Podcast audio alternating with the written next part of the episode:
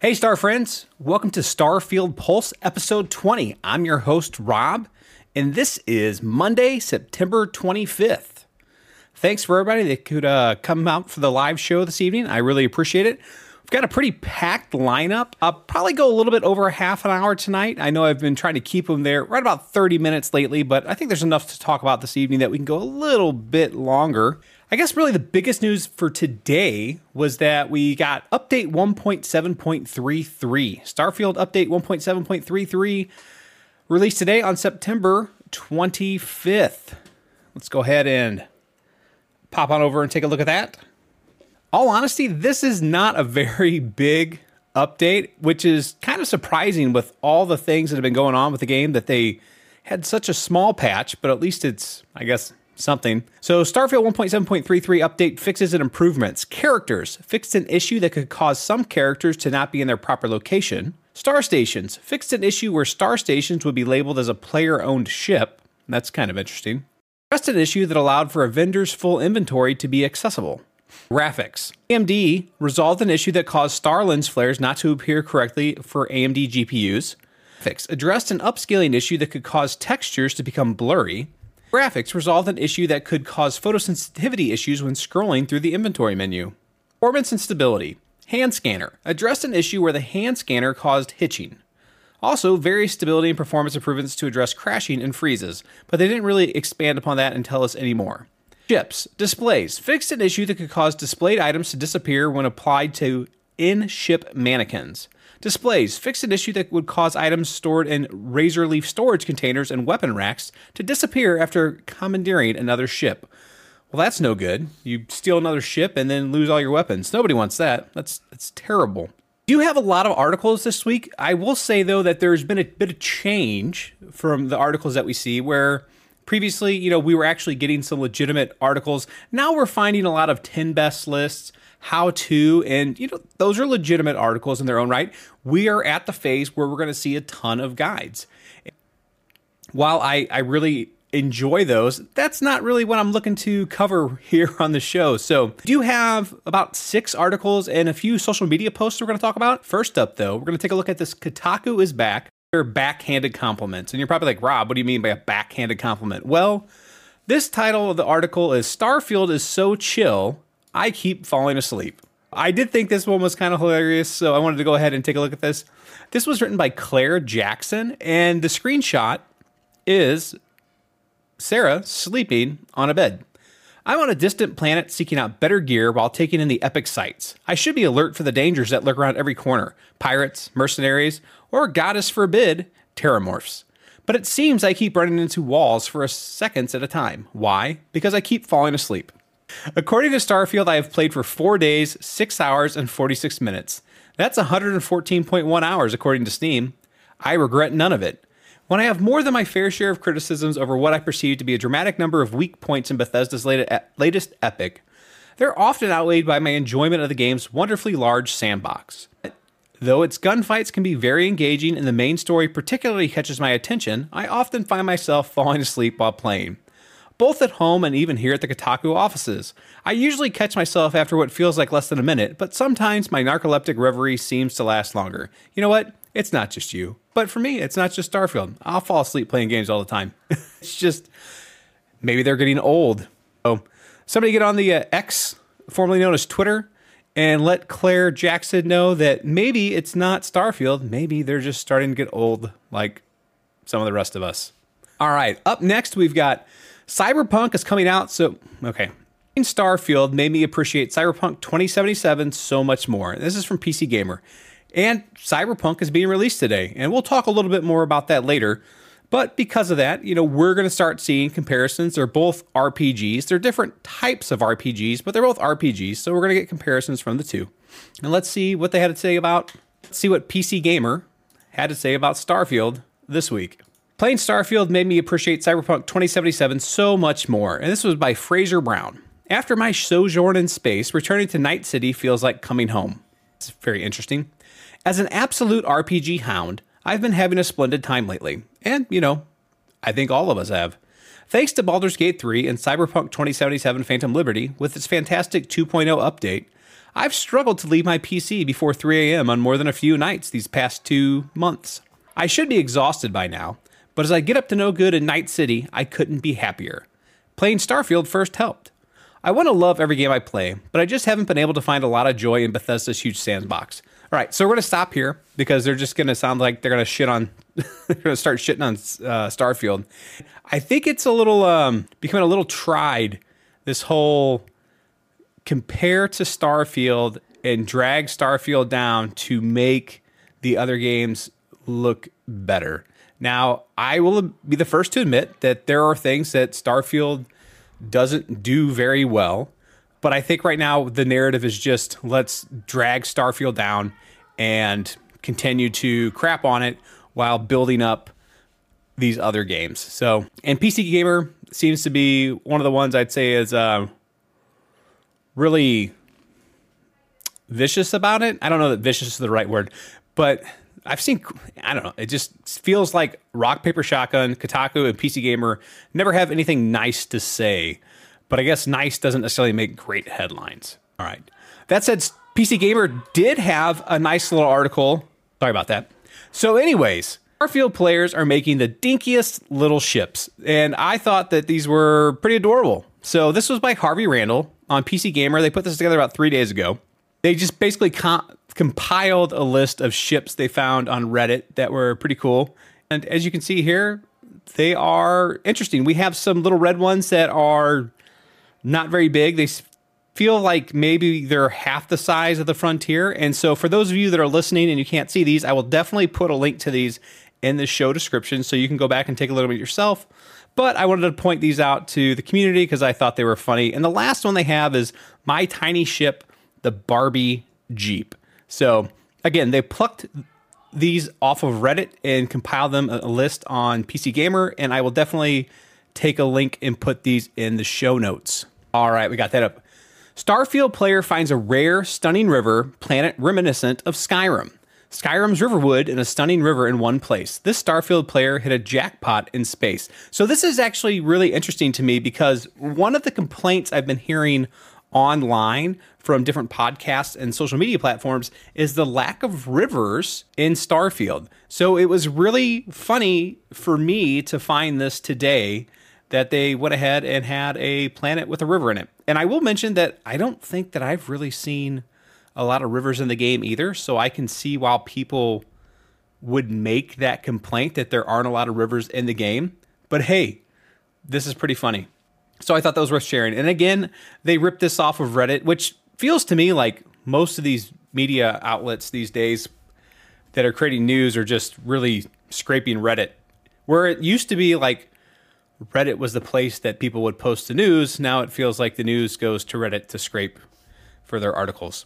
But, anyways, it's a very picturesque scene and it's definitely worth taking a look at. Again, I will have a link to both of those in the show notes. Another thing I wanted to sh- point out too, and this one came from social media. This one's on X, formerly known as Twitter, and this is from a user named Niko. It's either Mueller or Miller, and I know it's it's spelled M U E L L E R, but I do know people who actually spell their last name like that and pronounce it Miller, and I know people who spell their last name like that and pronounce it Mueller. So Niko, I apologize if I got it wrong, but I'm gonna go with Niko Mueller for now. It says it's done. It took to the limit and have built, I'm sorry, I took it to the limit and have built a fully working and sustainable city in Starfield. Video one is an overview, and video two is a walkthrough. And there is this massive city that he built on Akila. And I found it, you know, it's very impressive. Again, I'm not the only one who found this and thought it was very impressive. This has been viewed over 280,000 times so far. It's been liked about 2,300 times and re or I should reposted about 338 times. And each of these, it says it's got a. He basically ended up making a thread on this, saying he used two advanced nuclear fusion reactors and several wind turbines to be able to run the machinery, laser turrets, greenhouses, military grade scan boosters. His city is near as big as Akila in the background. Fun facts: eight people and six robots live there with him. Lots of animals and pirates were harmed in the making. It's just super fun to watch level 4 laser turrets at work. And when you see here are more than 100 production instructions to guarantee a correct material flow. And so again, I will make a post of this in the show notes so you can go ahead and take a look at it for yourself. But it's quite impressive the scale that people are making these creations and sharing them with the rest of the community. In addition to that post on what was Twitter, I also found a cute little ship that Bethesda posted, and it is a recreation of the Doom little eyeball demon, right? And this was again created by a member of the community and posted on on Reddit. And Bethesda just kind of find it themselves. So hey, it's not just the uh, the big the big media outlets that are scraping Reddit for content. It's the uh, social media community management team for the publishers as well. But anyways, they call this the Cacodemon ship one of three. And if you take a look at it, it's quite interesting. And again, I will leave a link to that in the show notes as well. So that way you can take a look at that and share it with, or just take a look at it yourself. So you would think we're about, you know, almost a month out from release at this point. You would say that at this point, we would be done with seeing reviews come out and you would be wrong. So, we do have one more article for what I like to call the review roundup to go through, and this is by Dexerto. And frankly, they have some really, I would think, not so great articles all the time. But I was really interested to see what they had to say about the game now that they've completed their review. And this did get posted about on the 22nd, so it's a few days old at this point. And Patrick Dane is the reviewer, and they said Bethesda has been out for a couple weeks now, and we finally feel ready to pass judgment. With over 40 hours put into the game, is Bethesda's latest game their crowning achievement, or does it end up lost in space? And one thing they did is they actually put the score, four out of five stars, like right under the title, so they pretty well answer the question right away. Despite lengthy presentations showing off the game, nailing down what the game was felt hard to grasp. Was this something totally new by Bethesda, or was it still deeply tied to their previous works like Fallout 4 and Skyrim? How would that play in space exploration game? Would the NASA punk aesthetic work? How big and importantly, how compelling would this universe be? Now that I've experienced a lot of it, those questions remain complicated. Starfield is everything Bethesda promised, but shy of the game of the generation some had hoped for. I usually have a pretty solid grasp of my feelings on a game after putting so much time into it, but Starfield is a title that has me conflicted. Every time I think, ah, well, this was an underbaked aspect, I remember something genuinely stellar about the game. Conversely, when I focus on the things that are endlessly impressive about the title, a voice drags me back, reminding me I never truly gave myself over to its spell. Field is a little at odds with itself. That doesn't mean it isn't consistently great, though. To get to the bottom of this conflict, let's chase the horizon and explore a little deeper. Welcome to Constellation. Starfield very quickly thrust you into the center of its world, with the title dropping you into an enormous universe expanding mystery and into the arms of its focal point organization, Constellation. We can uh, just skip through that stuff because that's things we all know. The world would cliff notes to the biggest questions in the universe. There's not enough time to breathe in this story, nor the opportunity to get worthwhile answers. You'll understand what is going on, but the hows and the whys feel very glossed over. This makes it feel like you're on a conveyor belt to a conclusion rather than on a real adventure. You don't get enough time to marinate on the implications and details. Instead, you end up getting dragged around by an icon on a map rather than by your own sense of exploration or agency. It creates this very mechanical, synthetic feeling to the central mystery that's hard to shake. A great example of this is a mission where you're trying to figure out an ancient mystery that requires you to cross reference three texts across different religions. You speak to various leaders across these groups and they tell you their stories. You're then supposed to cross reference them to find a broader message to direct you where to go next. It's an interesting idea, but it doesn't play out that way. Instead, they tell you their stories, then when you return to the quest giver, the dialogue options point out the important things about the story for you. Then the game proceeds to make some utterly wild jumps in logic to arrive at the answer. It's hard to roleplay. Starfield, being an RPG, should feel like it has great opportunities to roleplay. Crafting a character is central to your experience through this universe. I actually, I'm going to take umbrage with this. I think it's actually kind of easy to roleplay because of the vast backgrounds you're allowed to choose from and the skills at the beginning and the character creation. And yes, you're being drugged through a story, but there are so many different ways that you can role play in this game that I don't think you can even in some of the best RPGs that have come out as of late. So I'll take I'll have to disagree with them on that point. Chips. This isn't necessarily terrible. Sometimes destiny chooses the most unlikely of people. I'd love to have played as a reluctant but necessary member of Constellation, someone there is a product of circumstances rather than an enthusiastic member of this organization. But most dialogue choices around the main missions felt like they boiled down to yes, yes, but with a joke, yes, and I want to kill people. Tell me more about this. Now, I realize playing a reluctant RPG character isn't exactly conduct- conducive to progressing a story. We're all doing improv in RPG games. However, I felt I could never strike a tone past generic, cringe comedian, or maniac when interacting with members of Constellation or the broader mystery. And this isn't their words, but this is kind of my interjections. Also, the fact that the uh, the voice acting by these characters, these supporting characters, your you know your companions, was just atrocious. Just and I have a picture of Sam Coe there, and he was probably one of the the worst offenders. Just absolutely abysmal. Just yeah. Okay, I'll to I'll get off that, or I'll never stop. But and then they get it to another subheading. and They say Starfield never stops to be impressive. The Cosmic Parrot. Let's see. Ultimately, Starfield is a game I love and feel exasperated by at the same time. This is a deeply impressive game, and Bethesda can be very proud of the universe they've built. For the most part, it's a joy, and there are dozens of hours of worthwhile exploration to be had. At the same time, the main story is not handled as well as it needs to be. It feels like the core weakness at the heart of Starfield. This doesn't just affect the central narrative, but also the role playing aspects of the game, undercutting your existence in the universe.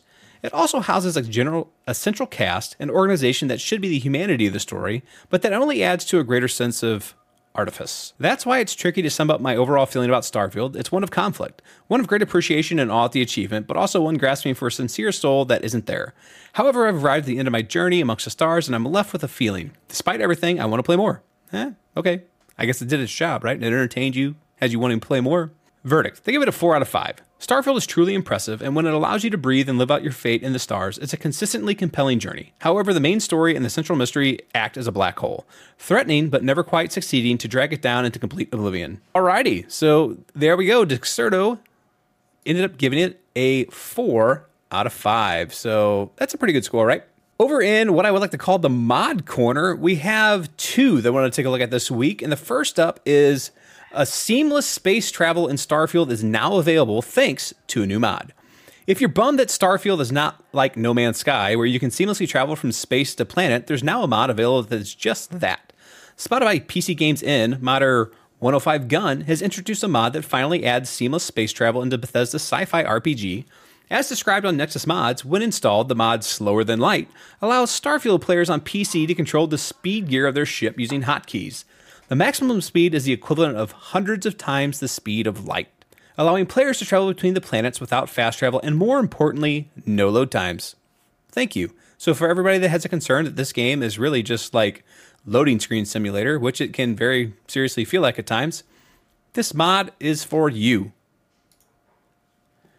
Next mod I wanted to point out is that, you know, those of you that watch the show know that from time to time I do have a beard, so I like to partake in the whole beard growing. Yeah, I totally lost the word that I was going to use there. it's not a hobby, it's not a passion, it's a something. Anyways, Starfield beards just got a whole lot more detailed with this mod. 4K beards for the high res, rugged spacer. Bummed that your Starfield character's beard doesn't look nearly as lush and masculine as you'd like it to? Well, worry no more over patchy stubble because this absolute hero has just raised the bar, or more specifically, the texture resolution for Starfield beards. Creator Bulwark HD on Nexus Mods, beards just went hog wild. So they're highly detailed and you have better facial hair now. So there are a couple of screenshots on here. And again, this article will be posted in the show notes for those of you listening that want to see how different it really is. There are there is a large difference. Beards definitely have a lot more hair into them now and look a lot fuller. But you know, it's sometimes people don't have thick or full beards, so you can always leave it unmodded and have people that have sparse or Spartan beards. The biggest news that came out today, though, and I think may have actually flown under the radar a little bit, is that there is a podcast out there by the Academy of Interactive Arts and Sciences. This podcast is called The Game Maker's Notebook, and this is hosted by Ted Price. And if you don't know who Ted Price is, Ted Price is the founder and CEO of Insomniac Games. You may know Insomniac from such hits as the Ratchet and Clank series and also Marvel's Spider Man and Spider Man 2 that's coming out soon. So Ted sat down and talked with Todd, and they have a few questions that I'd like to highlight for us that we go ahead and take a look at. Let me go ahead and get this pulled up. I know some shows get to have fancy producers, but I'm a one man show and I get to do this all on my own. So you'll have to bear with me just one minute as I get this YouTube pulled up. All right, I can hear it. They're playing a commercial and that Avatar and, and, The Last Airbender game does not look very good. So let's see here. Get on the right screen. All right. And you should be able to see Ted is on the left and Todd is on the right. And this, I jumped to this section right here, and it has to deal with managing expectations, keeping their imaginations on fire. I think the direct was, again, I'm referencing the Starfield direct, the one we did at E3, non E3 Xbox showcase thingy. I wanted to point this out real quick too, because of the way he kind of dismissively calls it the E3, not E3 Xbox thingy. I, I just thought that was kind of funny. I mean, I know he's not like putting it down, but it was just kind of humorous to listen to. There's a couple of things there. One was it, it, sounds weird, but I think it's important internally is to show the passion of the team, how long we spent on this, and getting a lot of people up there talking about the systems um, because their excitement for it. These are the people who made those specific things, and there are hundred hundreds more that we didn't show. I think that was important for for us to be like how passionate we are about the game. So I think that really came through. You know, he's talking about the Starfield Direct, the 45 minute presentation that they had that was after the E3 presentation, and the fact that they had so many different people on the team participate in it. So you got to see creators actively be passionate about the project. And it wasn't just the leads, it was people that were down in the trenches working on the game on a daily basis. So it, it, I think it did a great job. I've watched that presentation so many times and covered it with the community so many times that I can say that they definitely made it very interesting. It was fun to watch and dissect, and you could definitely see the passion for the game from those people. The next thing I wanted to really take a look at real quick is it's basically they they talk about leave your part of a much larger system than we were. Leave your fanboy at the door. That's not what they're going to call it, but they talk about the fact that Insomniac was purchased by Sony during the middle of making Spider-Man, and there's parallels to Bethesda being purchased by Microsoft while they're in the middle of making Starfield. For a few years ago, and so a big change that occurred during production, I know for y'all, is that Bethesda became part of Microsoft, and we went through the same transition with Sony when we were making Spider Man. So, a couple questions. What is this the like? cool part where we get like spicy talk about being acquired by console? Well, kind of. Yeah, I wanted to ask: Are we sworn? are we sworn enemies now? Should we even be are talking? allowed to talk? Yeah. God, I love your games. It's a shame. Thank you. well, that's true. Thank God you guys publish on PC. I love that because I can. Right, I right. don't necessarily have to have all the consoles. I have a PC right in front of me that I can play Starfield on. So again, you should be able to pick up from the tone of these two gentlemen that are basically, you know, Ted is the head of Insomniac, and Todd, while is not really the head of Bethesda, he is basically the de facto head of Bethesda. You know, two of the largest and most well-renowned developers in North America, and one is for Sony and one is for Microsoft. And these guys don't have animosity towards each other. They love and support one another's work. And members of the community should feel the same way. The console wars are bullshit. They are stoked a little bit by the console manufacturers themselves, but it's not necessarily because they don't want you to buy the competitor's product. It's because that type of engagement, they know that type of behavior drives engagement. It puts eyes on their products, it drives sales. But really, at the end of the day, it's garbage right? It, and this is what I tell anybody and everybody who always asks me. It's like, what's your console of choice? For me, it's what's the game? If a game is a console exclusive, I play that game obviously on that console. If a game is multi platform, I tend to play it on the Xbox. If a game is, you know, a timed exclusive, I'll go with wherever it's at. I look at consoles and PCs, they're tools, and you use the right tool for the job. Other than that, I don't care whose name is on the box. We shouldn't stoke animosity from one to the other. And if you see people on social media doing it, they're doing it for engagement. They're trying to make you mad, so you click on their stuff. Don't fall for their toxicity, right? Just game, have fun, uh, and that's it, right? Don't sit there and throw stones at each other because someone wants wants to play on their Nintendo Switch, uh, unless they're playing Mortal Kombat One on their Nintendo Switch. Then they don't throw stones at them. Like, feel sad for them because they just got screwed out of seventy bucks. All right, this next question they're mm-hmm. asking Ted is asking Todd about the genesis of the idea for Starfield. Fury. And we're going to get a get commercial right. from streaming. Disney. All right, there we go. Uh, where we were in the middle of Fallout 4, and that's usually the time where we're going to figure out what we're going to do next. Um, just for us to have conversations in the studio. So we're, eh, call it two years out, maybe a little more from Fallout 4 coming out and I was pretty s- set on I wanted this to be our next thing. I felt like if we didn't do it, sort of lay it down, like this was going to be our next IP, our next game after Fallout 4, we kind of would never get the chance. And I went to uh, uh, Robert Altman, who ran the company, um, to sort of say, hey, I'm going to pitch you on this game. And I really, I, I had had the name and I was worried that someone else would use the name Starfield in some way. So I wanted to trademark the name, um, which, if you look back, that's when it sort of hits the press like, oh, Bethesda's trademarked this game, Starfield, which was when people first started talking about it because they kind of look at those filings. Um, and that was in 2013. That's why I remember the date. I don't know all right, so he talks about remembering the date and when they first filed and talking to Robert, who recently passed away. And that's the Robert that they're dedicating the game to when you see the credits, not me, thankfully.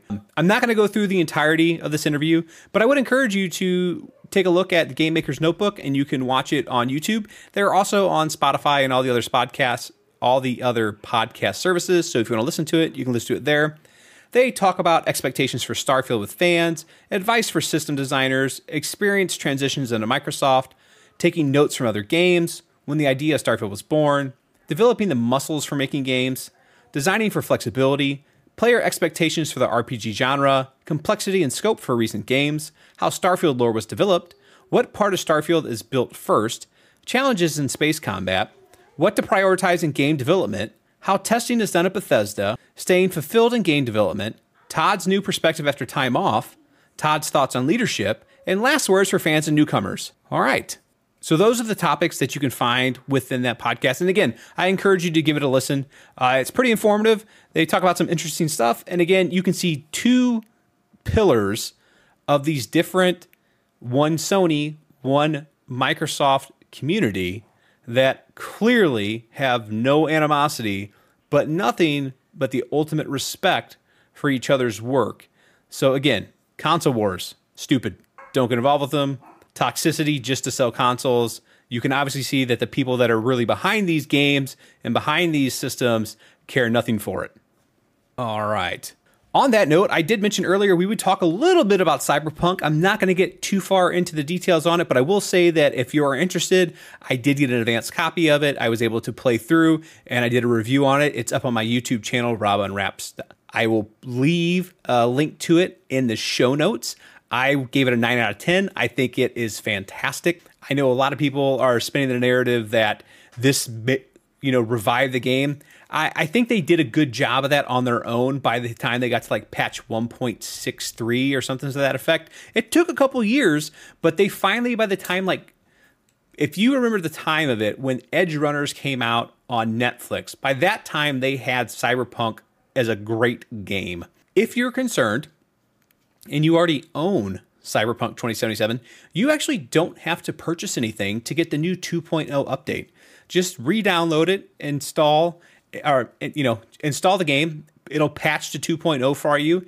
And go ahead and check it out and see all the improvements that they made. And then if you're like yeah i really like this. I'm having fun then purchase the expansion. Regardless you're getting about like you know 5 to 10 more hours of free content to go ahead and play around with that doesn't cost you you know anything. Like i said it's free. That's going to do it for episode 20 i really appreciate everybody that came by during the twitch stream and said hello For those of you listening on Spotify and Apple Podcasts, I appreciate if you would leave me a five star review and maybe a kind word. If not, I do read them all. And I did see one recently where someone gave me a one star and their feedback was, hey, don't reiterate completely what somebody just said in their interview. I heard you loud and clear, and I will take that under advisement. I'm Rob. Thanks for listening. I'll see you next week.